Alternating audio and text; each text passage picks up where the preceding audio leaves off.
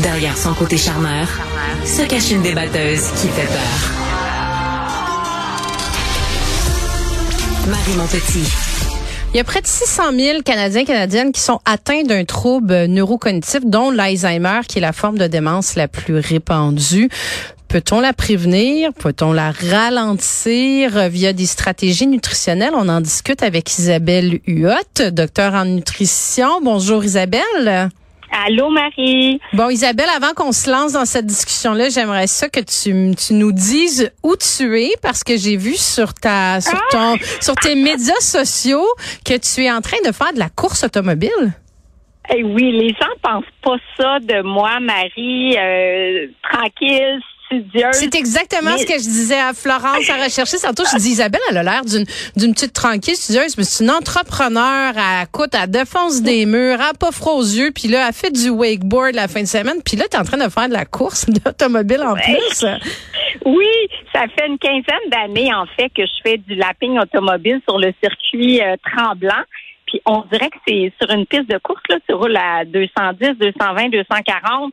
Et là, là, c'est le seul temps où je peux oublier mon entreprise. Et là, t'as pas le choix. Là, ça va vite, vite, vite. Faut, faut pas manquer le virage. Donc, euh, moi, ça me sort de ma zone de confort. Donc, ben là, on, sortirait de notre zone de confort à moins que ça. Non, tu m'impressionnes vraiment. À chaque, écoute, à chaque jour, j'apprends des choses sur toi.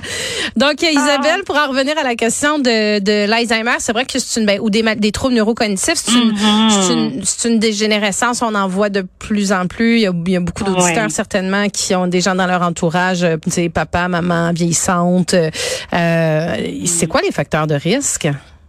Ben, les facteurs de risque ressemblent beaucoup à ceux des maladies cardiovasculaires. On parle de diabète de type 2, obésité, hypercholestérolémie, hypertension artérielle. Ça touche davantage les femmes et, et ça, c'est pas clair pourquoi. Est-ce que c'est parce que, bon, souvent l'Alzheimer ou la démence arrive à un, un, stade avancé, les femmes vivent plus longtemps, ou est-ce que c'est une question hormonale? La littérature n'est pas claire, mais le lien est très clair avec le diabète. Les gens qui souffrent de diabète ont un risque de développer la maladie de 30 à 65% supérieur euh, aux personnes qui ont une glycémie normale. Donc, on appelle même l'Alzheimer le diabète de type 3. On sent vraiment qu'il y a un problème au niveau des récepteurs d'insuline. Euh, c'est peut-être parce qu'il y a une accumulation de plaques euh, des plaques qu'on appelle bêta-amyloïdes au niveau du cerveau des personnes qui sont atteintes de, de démence de type Alzheimer. Et ça peut faire en sorte que justement, le, le on n'arrive pas à utiliser le sucre. Et, et ça, il y a beaucoup de recherches qui se font là, sur le fameux diabète de type 3. Là. Est-ce que l'alimentation euh, peut, peut venir jouer dans la prévention de la maladie? Bien sûr. Alors, c'est pas miraculeux parce que bon, il y a beaucoup, beaucoup de, de recherches qui se font à l'heure actuelle. Mais ce qu'on sait, c'est qu'il y a deux diètes qui euh, aideraient à réduire le risque de maladie d'Alzheimer, peut-être aussi freiner la progression. La fameuse diète, ma diète préférée que je parle tout le temps, la diète méditerranéenne? Bien sûr, la diète méditerranéenne et la diète japonaise aussi, dont j'ai peu parlé cette année, qui est une diète qui est, plus faible en gras, mais qui a essentiellement beaucoup de végétaux, beaucoup de poissons. Euh, la diète japonaise, on l'étudie aussi pour euh, pour diminuer les risques de démence.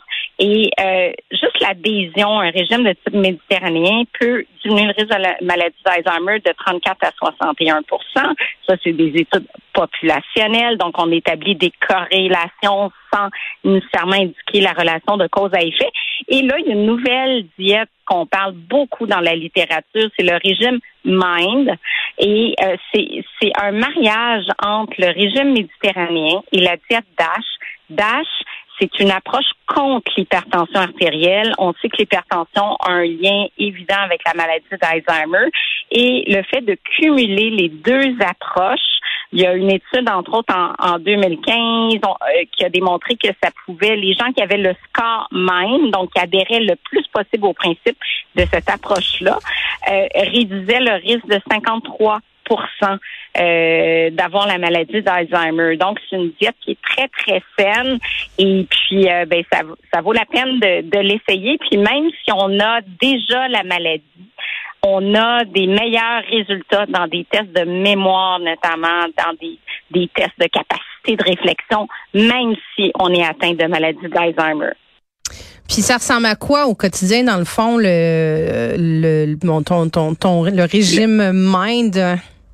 Oui, alors ce régime-là, par jour, là on parle de trois portions de grains entiers tous les jours. Donc on n'est pas dans le régime cétogène où on n'a pas de féculents. C'est vraiment trois portions de grains entiers. Donc par exemple du riz brun, euh, du pain 100% grains entiers, des craquelins 100% grains entiers.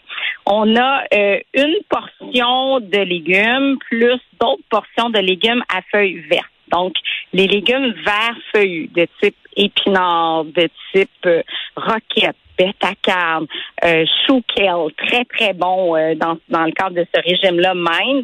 On a 5 portions par semaine de noix. Dans une chronique précédente, je parlais justement pour la santé cardiovasculaire de manger des noix tous les jours.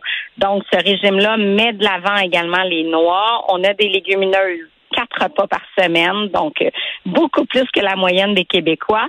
On a des petits fruits, ça aussi on en a parlé beaucoup. Les petites baies ont vraiment des vertus, notamment pour leur richesse en antioxydants.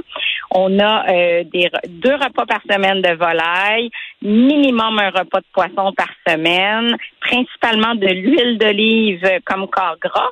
Puis il y a des aliments qu'on limite, donc euh, pâtisserie, sucrerie. Euh, bon, le régime dit moins de 5 portions par semaine. Moi, je trouve ça beaucoup, 5 portions. C'est comme si on mangeait cinq matins un petit croissant ou une viennoiserie. Euh, ça m'apparaît beaucoup, mais c'est ce que les études rapportent. En bas de 4 portions de viande rouge, ça aussi, ça m'apparaît beaucoup. On parle par semaine. Moins d'une portion euh, de fromage et d'aliments frits et moins d'une cuillère à soupe par jour de beurre ou de margarine. Fait grosso modo, on, on diminue les sucres et on diminue les aliments qui sont riches en gras saturés. Ça revient beaucoup aux recommandations là, euh, dont on a parlé là, tout l'été là, pour justement la santé du cœur, euh, la prévention du cancer, la prévention des autres maladies chroniques, la longévité. On tourne pas mal autour des mêmes conseils. Là. Puis est-ce que tu as d'autres, outre ce, régime-là, est-ce que tu as d'autres conseils euh, nutritionnels spécifiques qui, pourraient permettre de, de prévenir? Oui, Donc, euh, disons réduire le risque parce que prévenir, il y a un facteur génétique aussi. Bon, il y a plusieurs euh, facteurs qui entrent en cause dans le déclenchement de, de la maladie. Il y a différents stades. Il y en a qui progressent plus lentement, il y en a qui progressent euh, plus rapidement. Mais chose certaine, les aliments riches en vitamine C, c'est vraiment une vitamine antioxydante extraordinaire qui lutte contre le stress oxydatif qui atteint le cerveau. Donc, les meilleures sources agrumes, kiwis, fraises, tomates, toute la famille des choux, c'est très bien.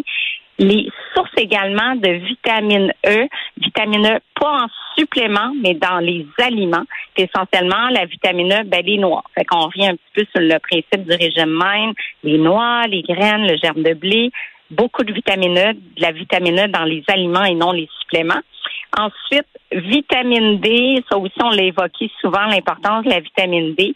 Euh, quand on regarde les taux sériques de vitamine D des personnes atteintes de la maladie d'Alzheimer, ben, on se rend compte que souvent les taux sériques sont bas. Donc, euh, j'invite vraiment les auditeurs à faire un bilan sanguin. Moi, je fais toujours mesurer ma vitamine D sérique et on veut être au-dessus de 75 nanomoles par litre. Donc, euh, la prise de 1000 unité internationale de, de, vitamine D est conseillée. Et si je continue, les vitamines Marie, les complexes B, des vitamines qui vont euh, aider notamment à réduire les taux d'homocystéine, qui est un acide aminé qui est aussi corrélé à, à la maladie. Donc, euh, euh, ce qu'on veut, c'est des vitamines B6, B12 et qui vont aider à normaliser les taux d'homocystéine. Et les autres conseils en rafale, on diminue la viande, on l'a nommé, on diminue la viande rouge, on augmente le poisson, euh, on parlait d'une fois minimum semaine, deux à quatre fois, ça serait encore mieux. Euh, il y a une étude populationnelle qui a justement montré que les gens qui en mangeaient au moins une fois semaine réduisaient le risque de 60% Les polyphénols qu'on trouve bien sûr dans les petits fruits, mais également dans le thé vert, euh, le resveratrol dans les raisins, le ginkgo biloba qu'on étudie aussi, le café On a fait une chronique sur le café. Donc, le café peut réduire les risques de maladie d'Alzheimer euh, aussi. Et là, si j'ai le temps, il me reste trois petits conseils. Je sais pas s'il nous reste quelques. Prends le temps, Isabelle, absolument. OK. Alors, les modes de cuisson. Euh, on étudie actuellement des composés toxiques qui sont produits par euh, des cuissons à température élevée, notamment sur le barbecue. On appelle ça des produits de glycation avancée. Et ça, on a trouvé une corrélation vraiment avec le déclenchement de la maladie. Donc, cuire à basse température, ne pas faire brûler ces aliments, ça fait partie des recommandations. Ensuite, on ajoute des herbes, des épices, le curcuma notamment, qui a des euh, curcuma, propriétés anti-inflammatoires, et des épices qui vont justement réduire les produits de glycation, donc euh, le persil, marjolaine, sauge, thym, donc des fines herbes, et des épices comme le curcuma, clou de girofle, cannelle également. Puis je dirais, ben, faire mariner les viandes dans la chronique barbecue au début de saison, on disait qu'on a moins de composantes hétérocycliques qui sont cancérigènes, qu'on fait mariner la viande sur le barbecue dans un corps acide de type jus de citron, vinaigre. Ben, la même chose pour les produits de glycation. Donc, si on a un élément acide, ben, à ce moment-là, on a moins de produits de, glycation et c'est mieux pour notre santé globale. Isabelle Huot, je te remercie. Je rappelle, tes docteur en nutrition et je te laisse euh, retourner à ta course automobile. Sois prudente quand même.